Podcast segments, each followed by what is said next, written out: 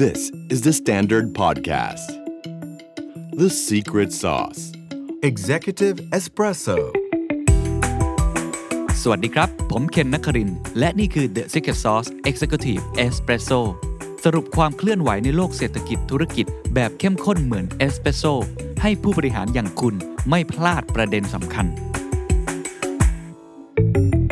สวัสดีครับ สวัสดีคุณผู้ชมทุกท่านนะครับ ที่กำลังรับชมอยู่ผ่านทาง Facebook Live แล้วก็ YouTube Live นะครับของ The Secret Sauce นะครับ Executive Espresso นะครับคุณอยู่กับผมเคนนักครินวรรณกิจไพบูลนะครับวันนี้มาพบกันเวลาแปลกนิดหนึ่งครับคือประมาณหนึ่งทุ่มตรงนะครับของวันที่วันนี้วันที่ 13 มกราคมแล้วนะครับก็เข้าสู่สัปดาห์ที่ 2 ถึงสัปดาห์ที่ 3 ของการทำงานของพวกเราแล้วนะครับเปิดต้นปีมา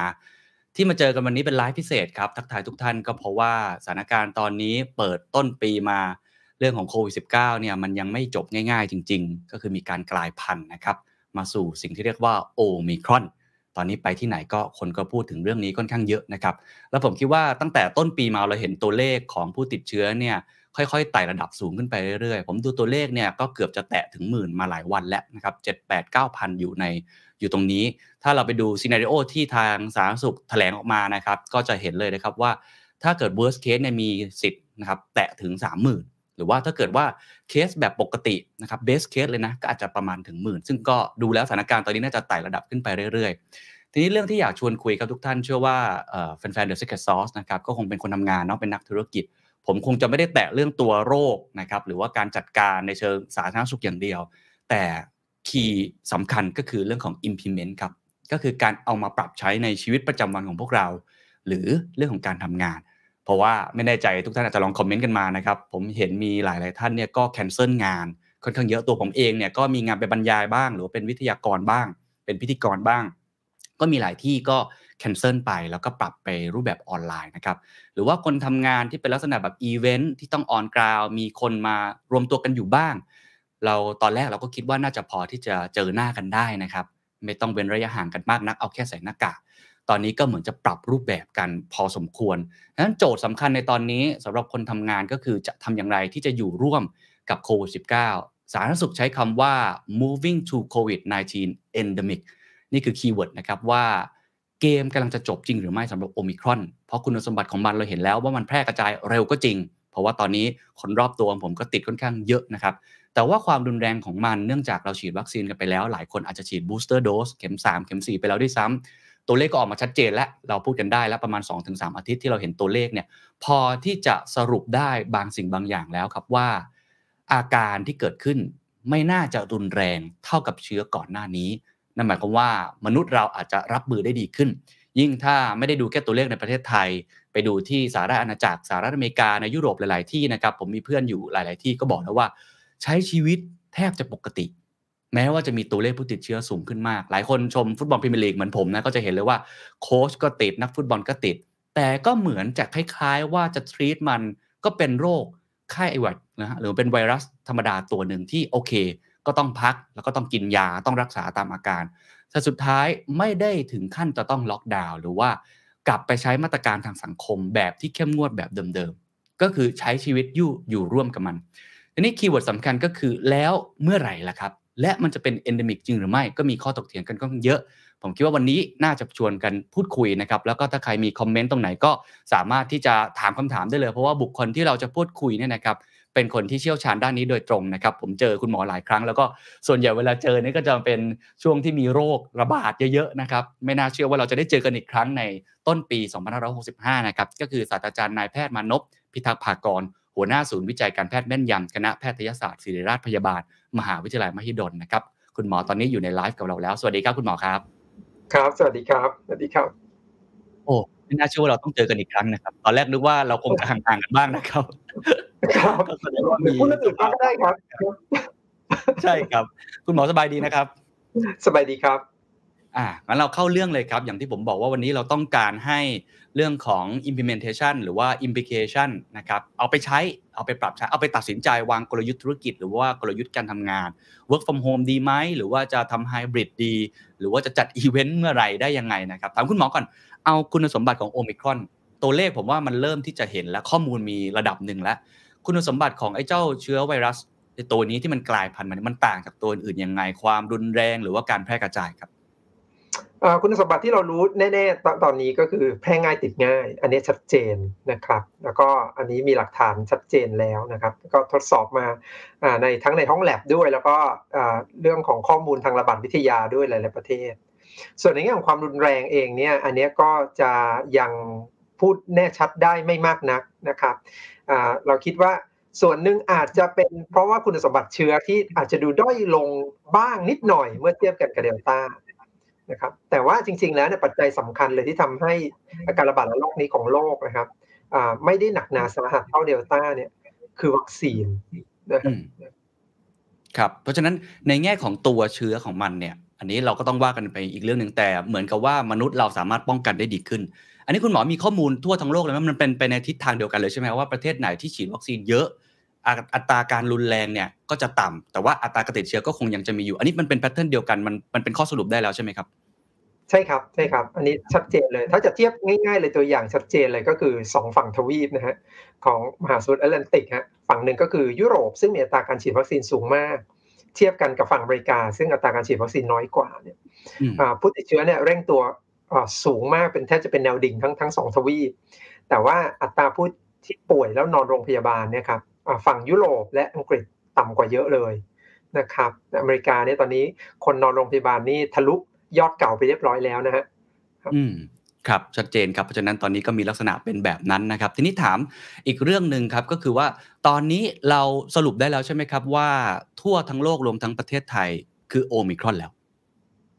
เกือบทั้งหมดนะครับแต่ว่ายังไม่ไม่ไม่สามารถพูดได้เต็มปากอย่างนั้น เรายังมีการระบาดของเดลต้าอยู่ในพื้นที่ซึ่งโอมิครอนยังไปไม่ถึงแล้วก็ยังไม่ระบาดหนักครับนะฮะเพราะฉะนั้นโดยรวมเนี่ยตอนนี้ยังมีทั้งสองสายพันธุ์ที่กระจายอยู่ครับ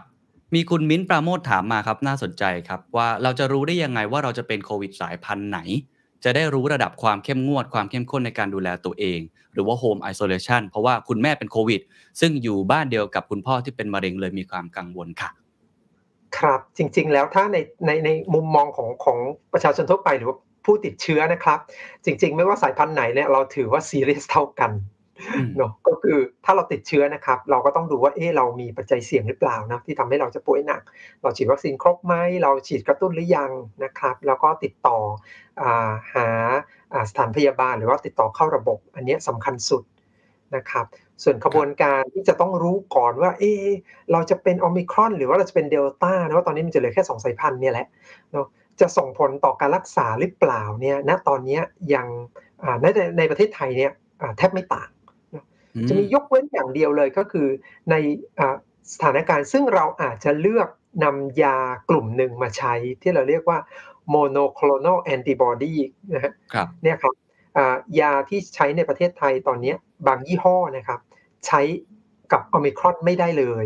นะครับ แต่ใช้กับเดลต้าได้ อันเนี้ยเป็นกรณีเดียวเอง แต่แต่อืมที่ใช้นี้ไม่เยอะนะฮะเพราะฉะนั้นโดยรวมมาถือว่าไม่ว่าติดอะไรก็ตามนะครับอ่า take it seriously เท่า ๆกันครับครับ แล้วตัวอาการของมันที่มันจะออกมานี่จริงๆเท่าที่ดูแล้วเหมือนจะต่างแล้วใช่ไหมครับ เห็นจะมีอาการไอเยอะกว่าโอมิครอนอะไรแบบนี้ครับ ตอนนี้ได้ข้อสรุปแล้วใช่ไหมครับอ่าอาการทางอ่าทางหายใจส่วนต้นอาจจะเยอะกว่า เพราะว่าอาการที่จะ ลงปอดที่เรียกลงปอดที่อการปอดอักเสบเนี่ยจะน้อยลงนะครับ อันนี้ก็จริงครับ เพราะฉะนั้นเราอาจจะต้องเบาใจที่ส่วนหนึ่งแหละฮะว่าคือคนที่ติดเชื้ออาจารย์อาการจะคล้ายๆไข้หวัดหรือไข้หวัดใหญ่มากขึ้น ครับครับตอนนี้แนวโน้มในประเทศไทยมันเป็นยังไงครับอาจารย์เรากำลังจะค่อยๆไต่ระดับ ไปถึงจุดพีคไล่ตามสหราชอาณาจักรสหรัฐอเมริกาหรือประเทศอื่นๆ หรือยังไงบ้างครับเท่าที่อาจารย์ประเมินกราฟ หรือว่าตัวเลขรายวันเนี่ยครับ ถ้าดูสโลปนะหรืออัตราเร่งเนี่ยจริงๆบ้านเราช้ากว่าเขานะฮะฮะเอ่อแต่เราเห็นเลยเนี่ยของอ่ายุโรปเนี่ยอ่าประเทศไหนที่โดนก่อนอย่างเช่น อังกฤษเนี่ยครับเราเห็นว่ากราฟพุ่งเป็นแนวดิ่งเลย แล้วก็เริ่มหักหัวลงแล้วนะครับ อันนี้ก็ล้อกันไปกับแอฟริกาใต้นะฮะส่วนอเมริกาก็ยังยังอยู่ในขาขึ้นอยู่เพราะฉะนั้นก็ยังเป็นแนวดิ่งอยู่ บ้านเราเนี่ยอ่าอัตราเร่งเราช้ากว่าอืม ช้ากว่าข้อดีก็คือเราก็คล้ายๆ กับชะลอนะทำให้อ่าการระบาดระลอกเนี้ยยังพอมีที่ทางในการรับมือมีเวลาบ้างในการรับมือครับครับอาจจะเป็นข้อด้อยนิดนึงก็คือ ถ้าถ้าขึ้นช้ากว่าก็จบช้ากว่านะฮะอ๋อแล้วฮะอะนึกว่าขึ้นครับช้ากว่า แล้วก็แบบเราอาจจะทำให้ตัดจบได้เร็วขึ้น อาจารย์ไม่คิดอย่างนั้นเหรออ่าการจะตัดจบได้เร็วขึ้นเนี่ย ถ้ากรณีอย่างนั้นจะมีทางเดียวเลยครับ คือเราต้องล็อกดาวน์ ก็คือต้องต้องตัดกระบวนการการการเคลื่อนย้ายของประชาชน ครับครับ เท่าที่อาจารย์ดูเส้นกราฟของต่างประเทศที่เราเริ่มเห็นมันหักหัวลง เท่าที่ผมดูเนี่ยมันเหมือนปกติกราฟมันจะคล้ายๆกับภูเขาใช่ไหมครับค่อยๆไต่ระดับขึ้นไปแล้วความกว้างป้านคืออยู่กับมันนานหน่อย แต่อันนี้เท่าที่ผมสังเกตมันจะเป็นเหมือนพีคครับพีคแล้วก็กดลงอย่างรวดเร็ว อันนี้มันเป็นเพราะอะไรแล้วอาจารย์มองว่าประเทศไทยก็จะเป็นลักษณะแบบนั้นถูกไหมครับ ประเทศไทยอาจจะไม่ได้เหมือนแบบนั้น อาจจะฐานเราอาจจะกว้างกว่านะฮะก็คือยอดเนี่ยมันอาจจะไม่ได้สูงมากเท่านั้น แล้วก็แล้วก็ฐานอาจจะกว้างๆหน่อยนะเหตุเหตุผลที่ยุโรปหรืออเมริกาเนี่ยมันขึ้นเร็วขนาดนั้นเนี่ยเพราะว่าเขาแทบไม่มีการจำกัดกิจกรรมใด ๆเลยนะฮะเขาก็ยังยังทำเหมือนเดิมทุกประการอย่างนี้ครับเพราะฉะนั้นการแพร่ระบาดหรือการ ติดเชื้อจากคนสู่คนเนี่ยมันเกิดขึ้นเหมือนเหมือนเดิมเพียงแต่ว่า พอเชื้อมันเก่งขึ้นมันก็ติดง่ายขึ้น ติดง่ายขึ้นอัตราเร่งก็เร็วเลยฮะ แต่พอมันระบาดไปทั่วแล้วเนี่ย มันก็จะจบเร็วเร็วกว่า อืมครับ ซึ่งอะถ้าเราลองดูสถานการณ์ในต่างประเทศก่อนที่เขาพยายามที่จะมีมาตรการที่ผมดูแล้วไม่ค่อยเข้มงวดอย่างที่อาจารย์บอกคือ โอเค ก็ใช้ชีวิตกันไป หลาย ๆประเทศนี่ไม่ใส่หน้ากากกันด้วยนะฮะคือไม่ได้ใส่กันเป็นแบบเป็นเรื่องปกติขนาดนั้นเหมือนกับประเทศไทยที่ผมว่าวินัยค่อนข้างดีเนี่ยข้อดีข้อเสียของการใช้มาตรการแต่ละแบบจะเป็นอย่างไร อย่างเช่นอาจารย์จะยกตัวอย่างชักสหราชอาณาจักสหรัฐอเมริกาฝรั่งเศสอิตาลีหรือว่าใกล้ตัวบ้านเราออสเตรเลียอย่างนี้ก็ได้ครับ ครับมันก็มีมีทั้งข้อดีข้อด้อย คือการปล่อยเสรีนะครับ ก็แสดงว่าเราปล่อยให้การระบาดนั้นเกิดขึ้นตามธรรมชาติเนาะเพราะฉะนั้นเนี่ยการระบาดก็จะไปเรื่อยๆจนกว่าจะสุด แล้วก็แล้วก็โรคระบาดก็จะชะลอตัวลงเองตามธรรมชาติ อันนี้เราเห็นปรากฏการณ์ที่เกิดขึ้นในแอฟริกาใต้หรือในอังกฤษเนี่ยก็จะขึ้นเร็วลงเร็วนะครับแล้วเราก็หวังว่าประชาชนอาจจะมีมาตรการในการดูแลรักษาตัวเองด้วยตัวเองระดับหนึ่งในขณะเดียวกัน เราก็อาศัยกำแพงของระดับภูมิคุ้มกันที่มีการฉีดวัคซีนไปเยอะแล้วเนี่ยช่วยทำให้ไม่ได้ดักมากนะครับครับ อันนี้อันนี้อาจจะทำได้ดีก็ต่อเมื่อเรามั่นใจมากแล้วว่าระบบสาธารณสุขเราเนี่ยรับมือได้ แล้วก็การฉีดวัคซีนเราเยอะพอนะครับแต่ว่าในหลายประเทศอย่างตัวอย่างอย่างเช่นเนเธอร์แลนด์เนเธอร์แลนด์เนี่ยช่วงที่มีการระบาดโอมิครอนเนี่ยตัดสินใจล็อกดาวน์ใช่เหตุผลเดียวเลยครับเขาไม่ได้สกัดการระบาดนะครับเขาก็ทำให้การระบาดเนี่ยชะลอลงบ้าง ซื้อเวลาหน่อยนะครับในการที่จะมีการปลูกพรมวัคซีนโดยเฉพาะ เข็มบูสเตอร์ให้ให้มากหน่อยนะครับแบบนี้ก็จะทำให้คนป่วยหนักน้อยลงนะครับแต่เนื่องจากบ้านเราเองเนี่ยเรามีมาตรการที่ต้องยอมรับว่าประชาชนก็ดูแลรักษาตัวเองดีนะครับพยายามป้องกันเต็มที่นะครับ มีมาตรการอื่นๆอีกนะครับอันนี้ก็จะทำให้การระบาดเราเนี่ยเร่งตัวช้าหน่อย จริง ๆ แล้วเราควรจะใช้โอกาสนี้แหละ ในการที่จะปูพรมให้การฉีดวัคซีนเนี่ยปิดแก็บส่วนที่ยังไม่ได้ฉีด หรือว่ายังไม่ได้กระตุ้นเนี่ยให้ให้เร็วขึ้นอีก อันนี้ก็จะทำให้ลดโอกาสที่คนที่ติดโอมิครอนเนี่ยจะป่วยหนักได้ดีขึ้น แล้วก็ทำให้เราผ่านเวฟนี้ไปได้เร็วครับครับเท่าที่อาจารย์ดูมาตรการของประเทศไทยเมื่อเทียบเทียบกับประเทศอื่น ๆ ที่เป็นระดับ 4 แล้วก็มีการจำกัดบ้างอยู่บางจังหวัด แล้วก็ทำเป็นสีส้มอะไรแบบนี้นะครับ แล้วก็ ก็พยายามจะปูพรมฉีดวัคซีน booster dose เนี่ยอาจารย์เห็นว่าเป็นมาตรการที่สมเหตุสมผลไหมครับ แล้วก็คิดว่าไอการทำแบบนี้ที่อาจารย์พูดบ่อยว่ากราฟ มันอาจจะไม่ได้พุ่งสูงแบบเร็วมาก แล้วก็ไม่ได้จบเร็วมากเนี่ย มันแนวโน้มมันจะเป็นยังไงในประเทศไทยครับผมคิดว่าก็จะคล้ายๆกันกับ เวฟที่ผ่านมาเนาะเราเราไม่นับเราไม่นับความสูญเสียแล้วกันเนาะเพราะเดลต้านี่หนักหนาสาหัสมากเนี่ยแต่ว่าถ้าในรูปแบบของการเพิ่มจำนวนของผู้ติดเชื้อรายใหม่แล้วการลดลงเนี่ยอาจจะคล้ายๆกันก็คือกินเวลาสักสองสาเดือนขึ้นไปอะไรเงี้ยครับประมาณนั้นครับแต่ว่าข้อดีอย่างหนึ่งก็คือพอเราฉีดวัคซีนไปได้เยอะคนป่วยหนักก็จะน้อยหน่อยแล้วเราก็หวังว่าอันเนี้ยจะทำให้เราคล้ายๆกับเป็นการซื้อเวลาเนาะในขณะเดียวกันเราก็ สร้างสมดุลหน่อยระหว่างการพยายามที่จะดำเนินกิจกรรมทางเศรษฐกิจสังคมไปได้เรื่อย ๆ นะครับ แล้วก็เป็นการที่จะผ่อนภาระของภาคการแพทย์ด้วยทำให้ภาคการแพทย์ไม่ได้รับมือหนักเกินไปแบบที่เกิดขึ้นในยุโรปหรืออเมริกานะครับ ผมถามถามต่อพอดีมีมีคุณผู้ชมถามมานะครับสองท่านถามมาคล้าย ๆ กันถามว่า แล้วจะมีไวรัสสายพันธุ์ใหม่ ๆ เกิดขึ้นอีก และระบาดได้อีกใช่หรือไม่ครับคคุณวุฒิพงศ์กับคุณป๊อปคอร์น หวังว่าจะไม่มีแต่ว่าอย่างที่เราเห็นนะฮะในช่วงสองปีที่ผ่านมาครับ ทุกอย่างเกินความคาดหมายเกิดขึ้นเสมอนะฮะในในโควิดครับเพราะฉะนั้นเราไม่สามารถรับประกันได้ครับ ว่าจะไม่มีสายพันธุ์ใหม่ มีได้ครับ ไม่ใช่เรื่องแปลกโอเคอะงั้นผมถามต่อตอนที่คุยกับคุณหมอเมื่อกี้ที่คุณหมอตอบแล้วผมหลุดไปนิดนึงนะฮะจะถามต่อว่าแสดงว่าตอนนี้เอ่อถ้าเรานับช่วงเวลาที่โอมิครอนมันเริ่มมาแล้วพบอ่า ผู้ป่วยของคนไทยรายแรก ๆ ตั้งแต่ปลายเดือนพฤศจิต้นเดือนธันวา ตอนนี้ก็เข้าสู่เดือนมกราถูกไหมครับอาจารย์บอกว่ามันน่าจะประมาณ 2-3 เดือน แสดงว่าไอการที่จะขึ้นไปสู่จุดพีคแล้วค่อยๆ ลดลงมาอาจจะใช้เวลาประมาณ1ไตรมาสอันนี้ถูกไหมครับประมาณไตรมาสที่1อาจารย์คิดว่าน่าจะจบไหมน่าจะจบนะเราก็หวังว่าจะจบ เพราะว่าโดยธรรมชาติถ้าเราเห็นนะทุกเวฟที่ผ่านมาประมาณเนี้ยฮะสามเดือน ก็แต่ว่าเวฟนี้น่าจะเบาสุดเมื่อเทียบกันกับเวฟอื่น ครับ ครับ น่าสนใจครับ เพราะฉะนั้นไอ้ประมาณ 3 เดือนนี้เราก็คงติดตามตัวเลขต่อไปนะครับ ทีนี้พอคุยเรื่องนี้อาจจะต้องชวนคุยเรื่องเรื่องวัคซีนเล็กน้อยก่อนที่จะไปเรื่องว่ามันเป็นโรคประจำถิ่นจริงหรือแล้วมันวัดจากอะไรนะครับวัคซีนที่ประเทศไทยใช้ทั้งหมดที่มี booster อะไรต่างๆ เมื่อเทียบกับต่างประเทศอะไรที่เราดูสถานการณ์ที่เขาฉีดไปแล้วเนี่ยดูทิศทางแล้วก็คงจะเอาอยู่ถูกไหมครับ ครับผมคิดว่าเรามาถูกทางนะในแง่ของการกระจายวัคซีนนะครับ ก็คือเออ เรา ตัดสินใจเริ่ม boost เร็วนะครับแล้วก็รอบนี้เนี่ยเราใช้วัคซีนโดยเฉพาะไฟเซอร์เนี่ยมีปริมาณสัดส่วนที่เยอะนะครับแล้วก็จังหวะที่ดีด้วยที่วัคซีนทางเลือกอย่างโมเดอร์นาเนี่ยก็เข้ามาตั้งแต่ช่วงปลายปีนะครับแล้วก็ใช้เป็นวัคซีนที่เป็นเข็มกระตุ้นเป็นส่วนใหญ่ด้วย อันนี้ก็จะทำให้ภูมิคุ้มกันของประชาชนที่ได้วัคซีนเนี่ยสูงขึ้นแล้วน่าจะรับมือโอมิครอนได้ค่อนข้างดีทีเดียว ครับอะฟังแล้วค่อนข้างสบายใจขึ้นนะครับ ทีนี้ผมต้องถามต่อซึ่งเป็นประเด็นหลักในวันนี้ก็คือ เกมมันใกล้จบจริงหรือวันก่อนไปเจอนักธุรกิจ2อสท่าน พูดคล้ายๆกันนะครับเขาบอกว่าเขาชอบโอมิครอน เพราะว่าดูเหมือนว่าจะทำให้เกมมันจบเร็วขึ้น มือคือครับด้วยด้วยด้วยไทป์ของมันด้วยคุณสมบัติของมันมันเหมือนจะเป็นโรคประจำถิ่นและ มันแพร่กระจายเร็ว แล้วก็มันไม่ค่อยรุนแรง อะไรแบบเนี้ยครับจริง ๆ นิยามคำว่าโรคประจำถิ่นคืออะไรแล้ว คุณหมอมองว่ามันมีโอกาสเป็นโรคประจำถิ่นอย่างที่หลาย ๆ คนพูดที่เป็น endemic จริงใช่ไหมครับ ครับอันนิยามของโรคประจำถิ่นเนี่ยเข้าใจง่ายที่สุดเลยก็คืออ่าเชื้อมันจะอยู่กับเราไปตลอด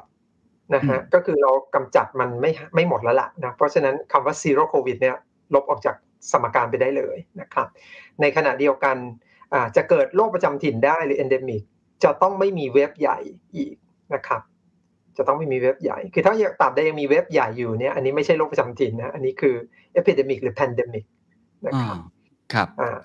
แต่ว่าคุณสมบัติที่จะทำให้โอมิครอนกลายเป็นโรคประจำถิ่นหรือเปล่าเนี่ยอันนี้ก็เอาผมคิดว่าทุกคนอยากให้เกิดเนาะแต่ว่าบางทีเนี่ยเราก็อาจจะอย่าเพิ่งด่วนสรุปอะเดี๋ยวเดี๋ยวจะทงหักนะครับสองปีที่ผ่านมาเราเห็นแล้วฮะว่าคนฟันธงเนี่ยอ่าผิดเยอะมากนะครับอ่าแต่ว่าผมเชื่อว่าโอมิครอนเนี่ยทำให้อ่าขบวนการเนี่ยครับการเร่งตัวของการจบ pandemic เกิดเร็วขึ้นอันนี้จริง อืมอืม แต่ผมเห็นทาง WHO ก็ออกมาประกาศเหมือนกันนะว่ามีโอกาสที่จะเกิดขึ้น ถ้าอย่างนั้นถามอย่างนี้แล้วกันคือ ถ้าไปฟันธงเนี่ยมันมีสิทธิ์ที่จะหน้าธงหักได้นะเพราะว่าเราก็ฟันมากันหลายรอบแล้วนะครับ แต่ว่าเอ่อมันมีแนวโน้มหรือเงื่อนไข scenario อะไร ที่อาจารย์จะบอกว่าใกล้แล้วที่จะเป็น endemic omicron มาแบบนี้ทิศทางแบบนี้ข่าวดีแน่ ๆ แล้วก็มีหลายคนถามนะครับว่า อีกนานแค่ไหนที่คนไทยจะไม่ต้องใส่หน้ากากเข้าหากันครับคุณป๊อปคอร์นถามมานะครับเนี่ยอะไรลักษณะแบบเนี้ยมันมันเงื่อนไขมันคืออะไรที่จะพาเราไปสู่จุดนั้น เพราะสาธารณสุขก็ประกาศนะครับ moving to covid 19 endemic ก็ค่อนข้างมั่นใจเหมือนกันนะเท่าที่ผมดูสัญญาณครับครับเอ่อผมว่าปัจจัยอันดับหนึ่งเลยเนี่ยครับก็คือวัคซีนวัคซีน คือเราเราไม่ต้องสนใจชนิดของวัคซีนก็ได้นะครับ แต่ว่าเราจะเห็นเลยว่าสัดส่วนของประชาชนที่ได้รับวัคซีนเนี่ยอ่าเพิ่มขึ้นเรื่อยๆ แล้วก็เพิ่มขึ้นเร็วด้วยนะครับอ่าถ้ารวมทั้งโลกเลยนะครับ ประชาชนเกินครึ่งโลกเนี่ยได้วัคซีนแล้วอืมได้วัคซีนแล้วนะครับ อาจจะมีพื้นที่ซึ่งการเข้าถึงวัคซีนยังน้อยมากอยู่ก็คือแอฟริกาเท่านั้นนะครับ ที่เหลือในการฉีดวัคซีนเนี่ยเกิดขึ้นเร็วมากนะครับอ่าอันที่สองปริมาณวัคซีนไม่ขาดนะครับปริมาณ วัคซีนทั้งโลกเนี่ยไม่ขาดนะครับอ่าเรามีวัคซีนพอแน่นอนนะครับอ่าการฉีดกระตุ้นด้วยนะครับถึงแม้ว่าต่อไปภูมิคุ้มกันอาจจะลดลงแล้วต้องกระตุ้นอีกหรือเปล่าเนี่ยแต่อย่างน้อยภูมิที่ประชาชนได้รับไปผ่านวัคซีนสองเข็มสามเข็มเนี่ยครับต่อให้มีเชื้ออ่าเกิดขึ้นอีกในอนาคตนะครับโอกาสที่จะป่วยหนักจะลดลงมากนะครับเมื่อโอกาสป่วยหนักลดลงมากเนี่ยภาระทางการแพทย์ก็จะน้อยลงเยอะมากเลย นะครับเราก็จะมีความคุ้นเคยคล้ายๆกับไข้หวัดใหญ่นะครับที่คนเป็นแล้วก็อาจจะป่วยบ้างนะครับอาจจะต้องอยู่บ้าน4ีหวันอะไรเงี้ยครับแต่ว่าจะมีแค่ส่วนน้อยมากเลยที่จำเป็นจะต้องนอนโรงพยาบาล ผมเชื่อว่าถึงจุดนั้นแล้วเนี่ยทั้งภาคการแพทย์ทางด้านเศรษฐกิจและสังคมก็จะปรับตัวเองเข้าสู่สมดุลแล้วแหละว่าเออเราสามารถจะบาลานซ์ได้ละระหว่างภาระทางด้านสุขภาพนะครับแล้วก็การแพทย์กับ เรื่องของเศรษฐกิจสังคม แล้วก็เริ่มกลับมาปรับตัวเข้าสู่ ผมกลับใช้คำว่า o normal เลยว่าก็คือพยายามกลับไปเป็นเออกลับไปเป็นเหมือนยุคก่อนโควิดได้มากขึ้นเรื่อยๆครับ ครับ อาจารย์คิดว่าใช้เวลาอีกนานไหมครับ ที่จะไปถึงจุดนั้น ปีนี้ทันไหมหลายคนบอกว่าจะพยายามให้มันเป็นภายในปีนี้ให้ได้นะหลาย ๆ ที่พูดอย่างนั้นนะครับถ้าถ้าไม่มี factor เดียวเลยครับ ต้องไม่มีสายพันธุ์ใหม่ที่มาแบบเซอร์ไพรส์แบบโอมิครอนนะถ้าไม่มีนะครับผมคิดว่ามีความเป็นไปได้นะ ที่เราอาจจะเริ่มกลับมาใช้ชีวิตใกล้เคียงปกติได้ในปีนี้นะครับ หรือปลายปลายปีอะไรอย่างเงี้ยครับ โอ้นั่นเป็นเป็นข่าวดี แต่ก็ต้องถามเพราะว่ามีเดลตาครอนมาก่อนหน้านี้ที่เป็นข่าวอยู่พักหนึ่งนะฮะ สรุปแล้วมันมันใช่ไหมมันเป็นน่ากลัวขนาดนั้นไหมครับ ในในทางทฤษฎีถึงแม้ว่าจะเป็นไปได้แต่โอกาสเกิดน้อยมากนะครับ แล้วก็จากข้อมูลตอนนี้ผมเชื่อว่าน่าจะเป็นการปนเปื้อนมากกว่า จะเป็นสายพันธุ์ลูกผสมครับครับแสดงว่าตอนนี้อะในในชั่วโมงนี้เนี่ยยังไม่ได้มีตัวไหนที่กลายพันธุ์ที่น่าตื่นเต้นสักขนาดนั้น ถ้าเรายังไปอย่างนี้ไปเรื่อยๆ มีคุณผู้ชมท่านหนึ่งถามมาครับ คุณเพียวสเตียนนะครับ ถามว่าระดับไหนที่จะเรียกว่าเป็นเวฟใหญ่ครับที่อาจารย์บอกว่าจะต้องไม่มีเวฟใหญ่แบบนี้อีกแล้วถูกไหมครับ ครับเว็บใหญ่ก็คือ เช่นการเกิดการแพร่ระบาดในประเทศหนึ่ง หลังจากนั้นก็เกิดการกระจายไปในประเทศอื่น ๆ อย่างเงี้ยครับเกิดขึ้นเนาะแบบที่เราเห็นอย่างตัวอย่างโอมิครอนเราเห็นชัดเจนเลย เริ่มจากแอฟริกาใต้แล้วก็ประเทศใกล้เคียง หลังจากนั้นก็กระจายไปอังกฤษไปยุโรป แล้วก็ข้ามมาเอเชียมาถึงประเทศไทยได้อะไรเงี้ยครับอันนี้ครับ อันนี้คือการระบาดที่ยังเกิดขึ้นอยู่ในระดับระดับโลกครับ อืมครับแต่ถ้าเกิดเป็นการระบาดภายในประเทศ อย่างเดียว อันนี้อาจจะไม่ถือว่าเป็นเว็บใหญ่ อันนี้ผมเข้าใจถูกไหมครับใช่ครับถ้าตัวอย่างอนุมานเลยก็อย่างเช่นไข้หวัดใหญ่นะบางปีเรามีระบาดในพื้นที่บ้างนิดๆหน่อยๆหรือว่าไข้เลือดออกเรามีการระบาดบ้างในบางฤดูนะครับ ในบางพื้นที่หรือบางจังหวัดอย่างเงี้ยโอเคอ๋อเข้าใจครับ เพราะฉะนั้นอะสมมุติเราลองมองโลกในแง่ดีอะให้อาจารย์ลองวาด scenario แล้วกันเนาะว่าเป็น best case สุดๆเลยเนี่ย แต่ละท่านจะได้ไปวางแผนกันถูกว่าอะ คิดว่า best case น่าจะเป็นยังไงครับอาจารย์เราอยู่กับมัน 3 เดือนแล้วหลังจากนั้น มันก็ค่อยๆ เปลี่ยนตัวเองกลายเป็นโรคประจำถิ่น วัคซีนฉีดกันเยอะแล้ว เราจะได้เปิดประเทศการท่องเที่ยวจะกลับมา อาจารย์ว่าโอกาสแบบนั้นจะเป็นไปได้อย่างไร และถ้าเกิด worst case เจออีกสายพันธุ์หนึ่งเข้ามา เรามีโอกาสจะแย่ถึงขั้นไหนครับอ,อันนี้ก็เป็นเป็นสมมติฐานเนาะต้องบอกก่อนนะฮะ ถ้าไม่มีเชื้อใหม่เลยนะครับ ผมคิดว่าสุดท้ายเนี่ยเชื้อทั้งสายพันธุ์โอมิครอนเอง หรือว่าเดลต้าเองเนี่ยก็คงจะหลบหลบซ่อนๆ อยู่ในชุมชนหรือพื้นที่ อาจจะมีคนติดบ้างนะครับ ให้มองภาพจำคล้ายๆไข้หวัดใหญ่เลยครับ ก็คือจะมีคนป่วยบ้างคนติดเชื้อบ้างนะครับ แล้วก็ตรวจพบว่าเจอก็ดูแลรักษาตัวเองที่บ้านนะครับ ใครที่เสี่ยงสูงก็ต้องมีการดูแลใกล้ชิด นะครับแล้วเราก็จะเปลี่ยนผ่านความรู้สึกหรือว่ามุมมองต่อความเจ็บป่วยอันนี้นะครับให้ใกล้เคียงกับไข้หวัดใหญ่เนาะเราก็ไม่จำเป็นจะต้องแตกตื่นอีกต่อไป ไม่จำเป็นต้องมีมาตรการภาครัฐที่รุนแรงนะครับ ที่เป็นไม้แข็งนะครับแล้วก็อาศัยการดูแลในแต่ละองค์กรหรือแต่ละธุรกิจเอาเองละนะครับ อย่างเช่นที่ผ่านมาเกิดมีการระบาดของสมมติโรงเรียนอย่างเงี้ยมีมือเท้าปาก ระบาดก็สั่งปิด 3 วัน 5 วัน แล้วก็กลับมาเรียนตามปกตินะครับโควิดอนาคตอาจจะเป็นแบบนี้ก็ได้นะครับ แล้วก็เราก็อาจจะเริ่มมีการผ่อนคลายมาตรการที่ต้องมีการรวมกลุ่มมากขึ้นเรื่อยๆนะครับ ถ้า อยากเห็นแบบไหนก็อยากเห็นแบบอังกฤษนะครับก็คือเริ่มมีการผ่อนคลายเรื่อยๆจนสุดท้ายเราถึงจุดที่เรากลับมาใช้ชีวิตแบบโอ normal ได้เนาะถ้าอังกฤษจำได้นะครับในช่วงปีที่แล้วเนาะช่วงหน้าร้อนที่เขาใช้คำว่า freedom day อย่างเงี้ยครับก็คือเรากลับมาเป็นเป็นเป็นใช้ทุกอย่างกลับมาเป็นโอ normal แล้วต้องใส่แมสอยู่ไหมครับ ถ้าเป็นลักษณะแบบนั้น ถึงจะเป็นเบสเคสขนาดนั้นอาจารย์คิดว่าไงเออ ผมคิดว่าก็ไม่จำเป็น ถ้าเกิดอืมอ่าอัตราที่ป่วยนะครับ อัตราที่อ่าป่วยหนักเนี่ยน้อยลงมากเนี่ยครับอาจจะไม่จำเป็นก็อาศัยก็เรียกความรับผิดชอบส่วนบุคคลมากกว่า ก็คือเข้าใจถ้าเรารู้ว่าเราป่วยเราก็ควรจะแยกออกจากกลุ่มนะครับ ไม่ไปอ่าอยู่ในที่ที่จะต้องสามารถจะแพร่เชื้อได้ง่ายอะไรอย่างเงี้ยครับครับก็เหมือนถ้าเกิดเราเป็นไข้หวัดใหญ่เราก็คงไม่ออกไปนอกบ้านไปแพร่ ก็อาจจะเป็นการใช่จัดการส่วนตัวมากกว่าอะอันนั้นคือ base case นะครับครับ worst ล่ะครับอาจารย์คิดว่า worst เนี่ยมันยังมันจะ worst กลับไปเหมือนปีที่แล้วไหมมันมีโอกาสเป็นถึงขนาดนั้นไหมหรือว่านั่นน่าจะเป็นหลุมที่ลึกที่สุดแล้ว แต่ก็คงจะมี worst อยู่บ้างเหมือนกันเออผมคิดว่า worst case เนี่ยยังไงก็ตามไม่ทั้งประเทศไทยและโลกนี้ไม่ควรจะกลับไปอยู่ในจุดที่เดลต้าระบาดหนักอีกต่อไปครับนะครับ เพราะว่าเรามีวัคซีน ถึงแม้ว่าอ่า วัคซีนนี้อาจจะยังกันสายพันธุ์ใหม่ๆ ได้ไม่ร้อยเปอร์เซ็นต์ประสิทธิผลจะลดลงนะครับแต่ความเจ็บป่วยป่วยหนักเนี่ยครับก็จะลดลงมากเลยเทียบกับสถานการณ์ในช่วงที่มีการระบาดของเดลต้าในประเทศไทยเนี่ยตอนนั้นประชาชนส่วนใหญ่ยังไม่ได้วัคซีนเลยนะครับอันนั้นป่วยหนักจริงๆเลยนะครับแต่ว่าตอนนี้ไม่น่าละต่อให้มันมีสายพันธุ์ที่ฉีกออกไปจากโอมิครอนอีกนะครับจนทำให้ภูมิคุ้มกันที่มีอยู่ กันการ ติดเชื้อไม่ได้นะครับ เราอาจจะป่วยบ้างนะครับ แต่ว่าคนที่ป่วยหนักสัดส่วนจะน้อยกว่าแน่อืมครับ ก็แสดงว่าเราผ่านจุดต่ำสุดมาแล้วถ้าถ้าผมฟังอาจารย์นะทีนี้ก็อยู่ครับที่ว่ามันจะกลับไปอาจจะ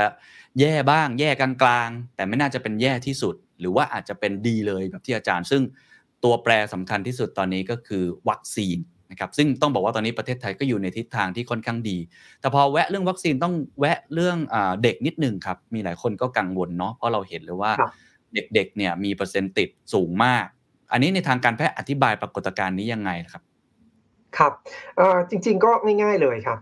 โอมิครอนติดง่ายติดเร็ว เพราะฉะนั้นเนี่ยเราจะเห็นเลยว่า number หรือว่าจำนวนของผู้ติดเชื้อเนี่ยพุ่งขึ้นเร็วมากนะครับ แต่การป่วยเนี่ยครับขึ้นกับภูมิคุ้มกันที่เขามีจากวัคซีนอืม เป็นกลุ่มที่ได้รับวัคซีนน้อยที่สุดนะฮะเพราะฉะนั้นเนี่ยเราจึงเห็นเลยว่า wave เนี้ยจะเป็น wave ที่มีสัดส่วนผู้ป่วยเด็กสูงสุด อันนี้ล้อกันไปเหมือนกันหมดทั้งโลกครับนะครับ ไม่ว่าจะเป็นยุโรปหรืออเมริกาเนี่ยครับ wave นี้เป็น wave ที่มีเด็กป่วยหนัก เยอะที่สุด ต้องเข้าโรงพยาบาลเยอะที่สุดเทียบกับทุก wave ที่ผ่านมาครับอืมเพราะว่าเขาไม่ได้วัคซีน ใช่ครับ แต่ถ้าเด็กได้วัคซีนก็จะไม่ค่อยเกิดอ่าความรุนแรงถูกไหมครับ ถูกครับ อ่าส ส่วนใหญ่มี มีคุณผู้ชมถามมาครับ คุณธนกรถามว่า แล้วเด็กที่ เท่าที่พบเนี่ยอายุเท่าไหร่ครับ เหมือนจะมีกลุ่ม ทุกกลุ่มอายุเลยเนาะ แต่กลุ่มไหนที่เจอเยอะสุดอะครับ อ๋อ กลุ่ม มีทุกกลุ่มอายุจริง ๆ ครับ แล้วก็สัดส่วนที่ป่วยหนักเนี่ย สัดส่วนของกลุ่มเด็กอายุน้อย คือต่ำกว่า 12 ก็คือกลุ่มที่ได้รับวัคซีนน้อย หรือยังไม่ได้วัคซีนเนี่ย สูงขึ้นชัดเจน ยิ่งกลุ่มเด็ก กลุ่มเด็กเล็กเลยเนี่ย ก็สูงกว่าในอดีตเลย น้อยกว่าอืม5ขวบซึ่งเป็นกลุ่มที่ยังไม่ได้วัคซีนแน่ ๆ เนี่ย สัดส่วนก็สูงขึ้น นะครับอ่าเราเทียบกันกับเว็บก่อนๆนะครับ แล้วพบว่าเว็บเนี้ยสูงสุดในทุครักบๆกลุ่มอายุของเด็กครับ แล้วแล้วความรุนแรงของเวลาเด็กเจอเจ้าเชื้อสายพันธุ์โอมิครอน กับผู้ใหญ่ที่เจอตอนก่อนหน้านี้เราเห็นข้อมูลมาบอกระดับหนึ่งใช่ไหมครับว่าเด็กเนี่ยจะภูมิดีกว่า จะอะไรต่างๆ ดีกว่า เพราะฉะนั้นต้องฉีดอ่าผู้สูงอายุก่อน แต่แต่อันเนี้ยมันยังเป็นมันยังเป็นตามสมมติฐานนั้นอยู่ไหมครับว่าเด็กเพราะผมเห็นข่าวเด็กก็ป่วยหนักค่อนข้างเยอะเหมือนกันนะครับ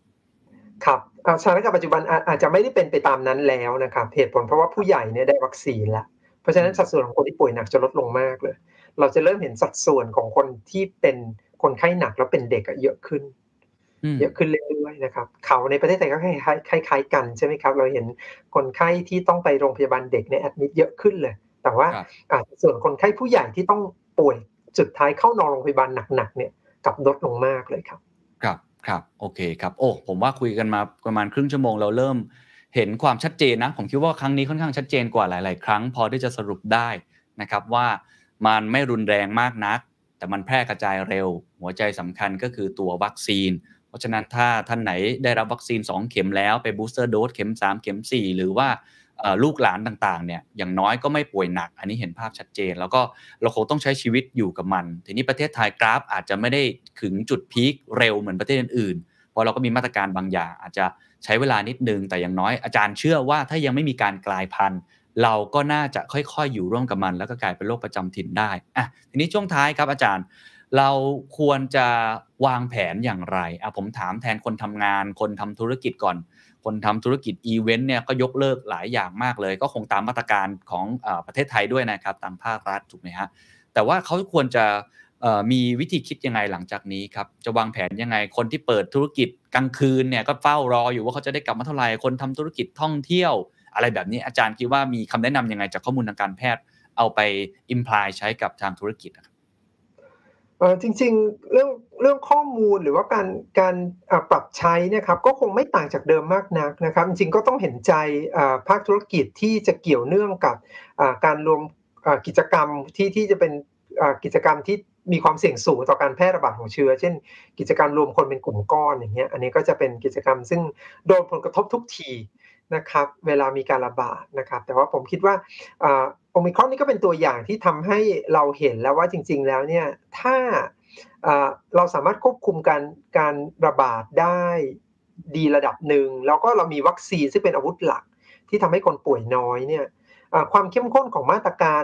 แม้จะเกิด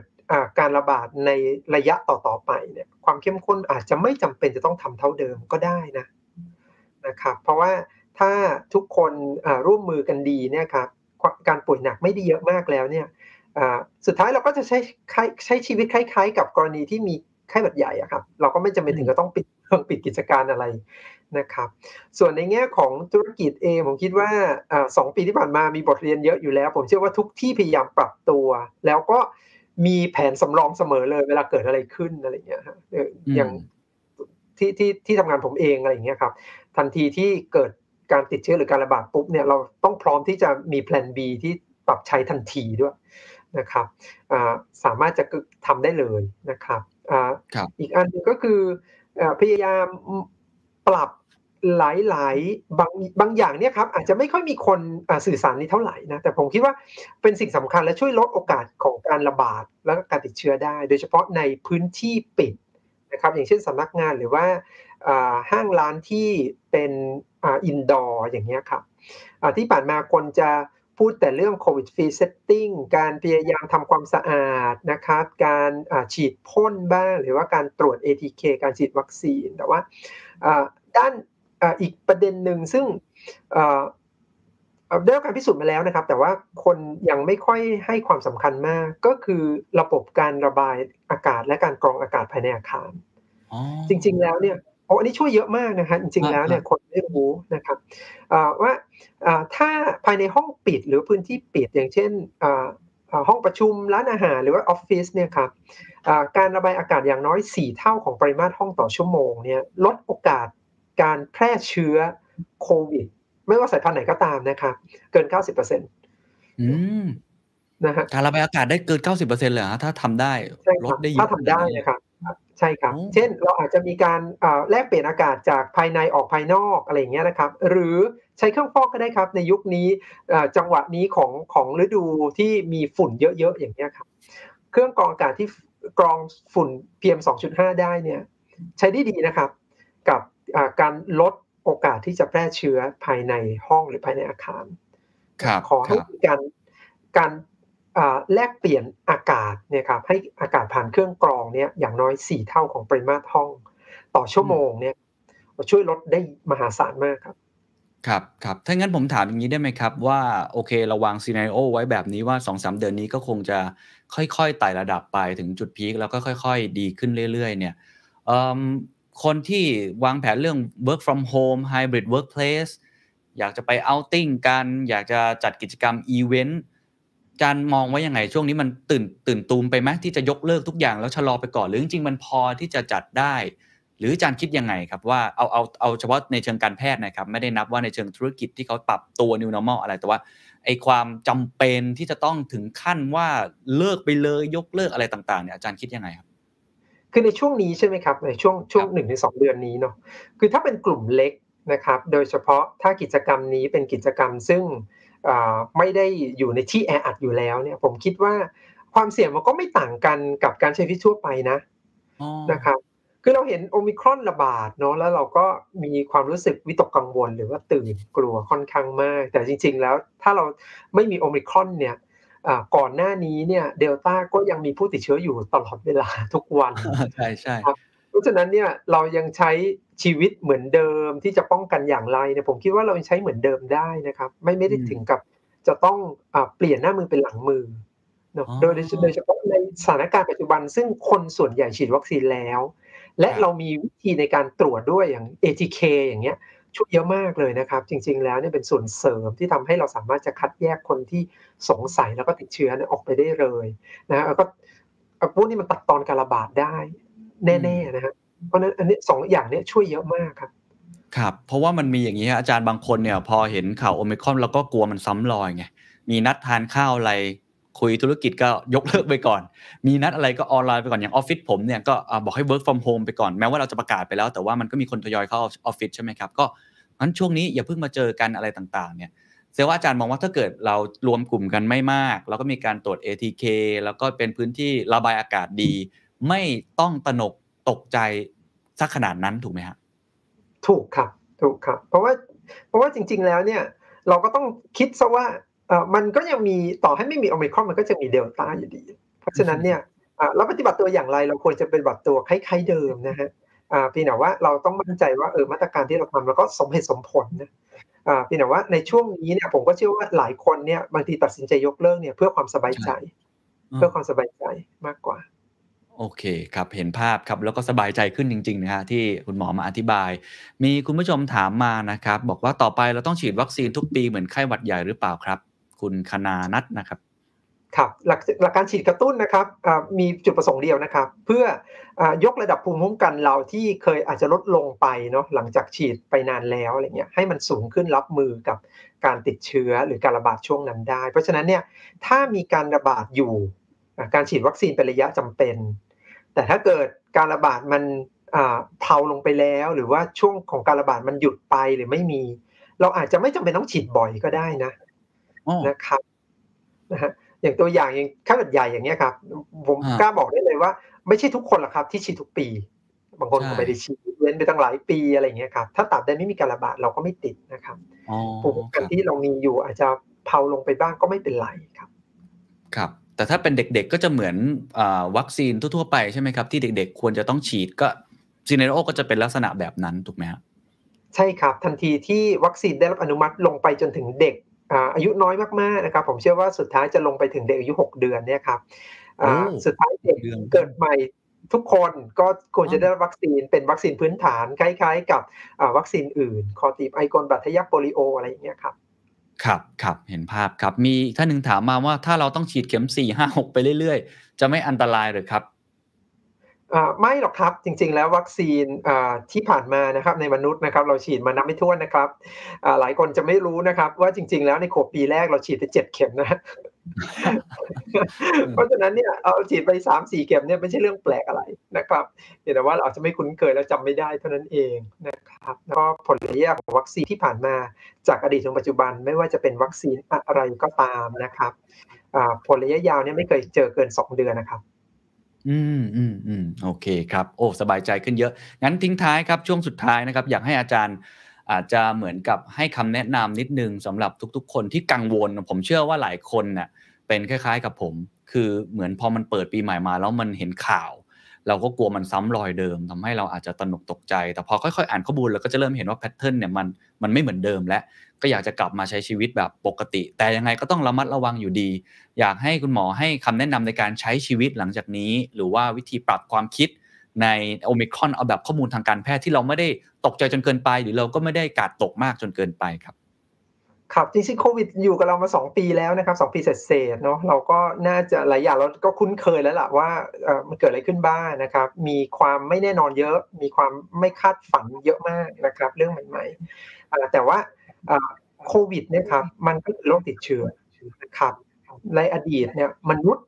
ยชาติผ่านการระบาดใหญ่มาหลายรอบมาก นะครับ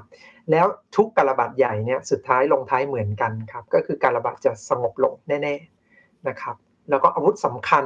นะครับ โดยเฉพาะในยุคนี้แล้วซึ่งมีความก้าวหน้าทางการแพทย์สูง ก็คือวัคซีนนะวัคซีนจะช่วยทำให้การระบาดหยุดนะครับทำให้โรคซึ่งเคยรุนแรงเนี่ยครับกลับมาเป็นโรคซึ่งความรุนแรงน้อยแล้วเราอยู่ร่วมกับมันได้นะครับ สุดท้ายเราก็จะผ่านมันไปครับนะครับ แล้วกลับมาใช้ชีวิตตามปกติ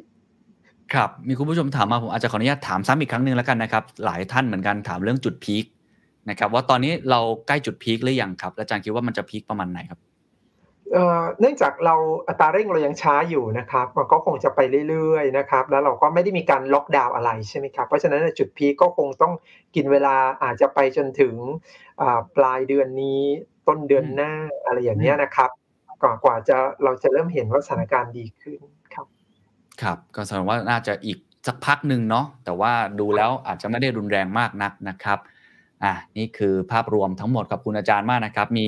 คุณสริสาบอกว่าได้ความรู้รู้จักการวางตัวมากขึ้นกับคุณหมอแล้วก็ทีมงานกับคุณหมอจริงครับ เพราะว่าตอนแรกเนี่ยผมก็พยายามประมวลข้อมูลนะเพราะว่าเราก็ต้องวางแผนการทำงานของพวกเราต่อไป แล้วก็ไม่รู้ว่าจะยังไง แต่ว่าพอเห็นภาพแบบนี้ก็เริ่มที่จะสบายใจขึ้นนะครับ มีอะอีกสักคำถามหนึ่งแล้วกันเนาะอันนี้ผมว่าก็ นน่าสนใจเหมือนกันแนะนำวัคซีนสำหรับเด็กเล็กหน่อยครับ เด็กเล็กเลย ยังจะต้องเป็นที่เขาเป็นอ่า mRNA อะไรแบบนี้อย่างอย่างนั้นถูกไหมฮะครับเอ่อเอ่อการใช้วัคซีนในเด็กหรือผู้ใหญ่เหมือนกันนะครับ ก็คือวัคซีนจะต้องผ่านการทดสอบมาจนเรามั่นใจนะครับ ต้องมีการทดสอบในมนุษย์เฟสสามนะครับ วัคซีนตอนนี้ที่มีการทดสอบอยู่เนี่ยในเด็กเล็กเลยนะครับ ก็คือ 6 เดือนขึ้นไปคือวัคซีน mRNA ครับอ่าหลักๆก็คือไฟเซอร์ครับครับ อะสุดท้ายจริงๆแล้วกันนะครับ คุณอธิพัฒน์ครับ น่าสนใจเป็นคำถามนี้เขาบอกว่าผลกระทบของผลในระยะยาวทั่วโลก เรื่องวัคซีนที่คุณหมอบอกไม่เคยเกิน 2 เดือนนี้หมอ confirm ไหมครับ เพราะว่าหลังๆ ก็กลัวว่ายังไม่มีวิจัยชี้คือพูดถึงตัววัคซีนว่าวัคซีนเนี่ยมันก็ไม่แน่ใจว่ามันมันเอาอยู่จริงไหมเพราะตอนนี้ก็ดูเหมือนใครฉีดเยอะมันก็ยังติดอยู่ดี แต่ว่าไรหลังจากนี้ที่มันก็อาจจะมีกลายพันธุ์อะไรต่าง ๆ เนี่ยมัน confirm ขนาดนั้นไหมฮะเอ่อในแง่ของ ผมเข้าใจว่าคำถามนี้ก็คือกังวลเรื่องผลข้างเคียงระยะยาวเนาะว่าฉีดไปแล้วระยะยาวอนาคตจะเกิดอะไรขึ้นหรือเปล่านะครับเอ่อจริง ๆ เทคโนโลยีของวัคซีนนี้เนี่ย mRNA ที่เราเห็นเพิ่งว่าเอ๊ะเพิ่งมีการใช้กับโควิด จริง ๆ แล้วเทคโนโลยีเนี่ยผ่านการพัฒนามา10ปีแล้วนะฮะอ่าไม่ใช่เป็นของใหม่เพียงแต่ว่าเขาไม่เคยใช้กับโควิด เพราะโควิดยังไม่มีเท่านั้นเองนะครับอ่าโดยเทคโนโลยีนะครับ โดยองค์ความรู้นะครับ เราเชื่อว่าเป็นวัคซีนที่ปลอดภัยมากๆนะครับ มีการใช้ในเด็กมีการใช้ในคนท้องเนี่ยอ่าต้องผ่านการพิสูจน์มาอย่างเข้มข้นมากๆนะครับ เพราะฉะนั้นเนี่ยอ่าก็ต้องต้องถือว่าโดยข้อมูลทางวิทยาศาสตร์ไม่มีอะไรทำให้เราต้องสงสัยหรือกังวลอืมผลข้างเคียงระยะยาวนะครับในทางตรงข้ามเราควรต้องกังวลผลข้างเคียงระยะยาวของโรคโควิดมากกว่า นะครับอ่าโรคใช่โควิดเป็นของซึ่งอ่าคนยังรู้น้อยแต่เราเห็นแล้วว่ามันมีจริงนะครับแล้วก็ของพองพวกเนี้ยบางทีอยู่กับเรานานมากเลย โดยเฉพาะในเด็กนะครับ เด็กเนี่ยต้องใช้ชีวิตอีกนาน ถ้าเมื่อไหร่เกิดโรคโควิดจะต้องอยู่กับเขาไปตลอดชีวิตอืมครับอ่าไหนๆอาจารย์พูดเรื่องนี้ผมว่าเป็นเรื่องที่หลายคนก็ตั้งคำถาม แล้วก็มีดีเบตกันระดับหนึ่งเนาะว่าไอตัวโอมิครอนเนี่ยเหมือนเป็นวัคซีนอย่างหนึ่งด้วย เดี๋ยวก็ติดกันหมดแล้ว แล้วก็มีข้อถกเถียงกันค่อนข้างเยอะว่าอย่างที่อาจารย์บอก เฮ้ยถ้ามันมีอาการลองโควิดเนี่ยผมไม่เรียกว่ามันคือวัคซีนนะอาจารย์เห็นข้อคิดเห็นตรงนี้ยังไงครับอ๋อเห็นด้วยเลยครับวัคซีนจะต้องมีจุดประสงค์คือกระตุ้นภูมิคุ้มกันให้เราป้องกันการติดเชื้อได้ในขณะเดียวกันต้องไม่ทำให้เราป่วยฮะถ้าเราได้รับตัววัคซีนแล้วเราป่วยได้นะครับ อันนี้เราไม่เรียกวัคซีนนะครับ เพราะฉะนั้นคนที่ฉีดวัคซีนแล้วแล้วติดเชื้อโอมิครอนเขาอาจจะป่วยน้อย อาการเขาอาจจะแทบไม่แตกต่างจากหวัด จริงนะครับ แล้วก็ภูมิคุ้มกันเขาดีขึ้น แต่อันนั้นมันเป็นเพราะว่าเขาฉีดวัคซีนมาก่อนนะถ้าเราเอาตัวเองไปติดโควิดเนี่ยครับเราไม่ได้การันตีนะครับ ว่าสุดท้ายจะป่วยน้อยทุกคนนะครับ บางคนก็จะเกิดป่วยหนักรุนแรงแล้วก็เกิดผลข้างเคียงระยะยาวได้ครับงั้นผมถามต่ออีกนิดนึงพอดีวันก่อนก็เห็นคนพูดถึงเรื่องนี้กันเหมือนกันว่า มันมีผลวิจัยว่าเหมือนภูมิคุ้มกันที่ดีที่สุดคือการติดโควิดก่อน แล้วก็ไปฉีดวัคซีนเพิ่มนะครับ ทีนี้บางคนก็เลยตั้งคำถามเหมือนที่ผมคิดเหมือนกันว่าอุ๊ย แต่ว่าการติดโควิดเนี่ยมันก็ไม่การันตีเนาะว่าเชื้อลงปอดหรือเปล่าหรือมีอาการลองโควิดอีก อาจารย์มองว่าเออมันคุ้มไหมกับการติดโควิด แล้วได้ภูมิคุ้มกันมาหรือจริงๆ ไม่ควรเลยดีกว่าอ๋อครับตอบง่ายมากเลยไม่คุ้มครับ ไม่คุ้มอย่างยิ่งด้วยนะครับ เพราะการติดโควิดทำให้เราต้องเสี่ยง ต่อการป่วยรุนแรง แล้วก็ผลข้างเคียงที่เกิดจากโควิดนะครับการได้ภูมิคุ้มกันมาเนี่ยถ้าเราบอกว่าโอ้คนที่ติดเชื้อแล้วฉีดวัคซีนนะภูมิจะสูงกว่าคนที่ฉีดวัคซีน อย่างนี้ผมขอฉีดเพิ่มอีกหนึ่งเข็มเนี่ยยังจะดีสักกว่าแล้วปลอดภัยกว่าด้วยเออใชัดเจนครับอาจารย์ครับอะน่าจะเป็นทั้งหมดนะครับที่เราพูดคุยกันในวันนี้นะครับขอบคุณที่มาเรียกว่าไขข้อข้องใจ แล้วผมเชื่อว่าหลายคนคงจะคลายกังวลขึ้นเยอะ แต่ก็ไมันหมายความว่าจะ ปล่อยเนื้อปล่อยตัว ใช้ชีวิตแบบกลับไปโอ normal ทันที คงจะต้องใช้ระยะเวลาอีกสักระยะหนึ่ง แต่ยังไงก็ดี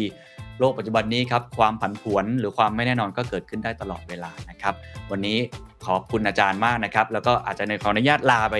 เท่านี้เลยนะครับ ทั้งสองท่านเลยนะครับขอบคุณอาจารย์มากนะครับ สวัสดีทุกท่านด้วยครับ ครับ สวัสดีครับ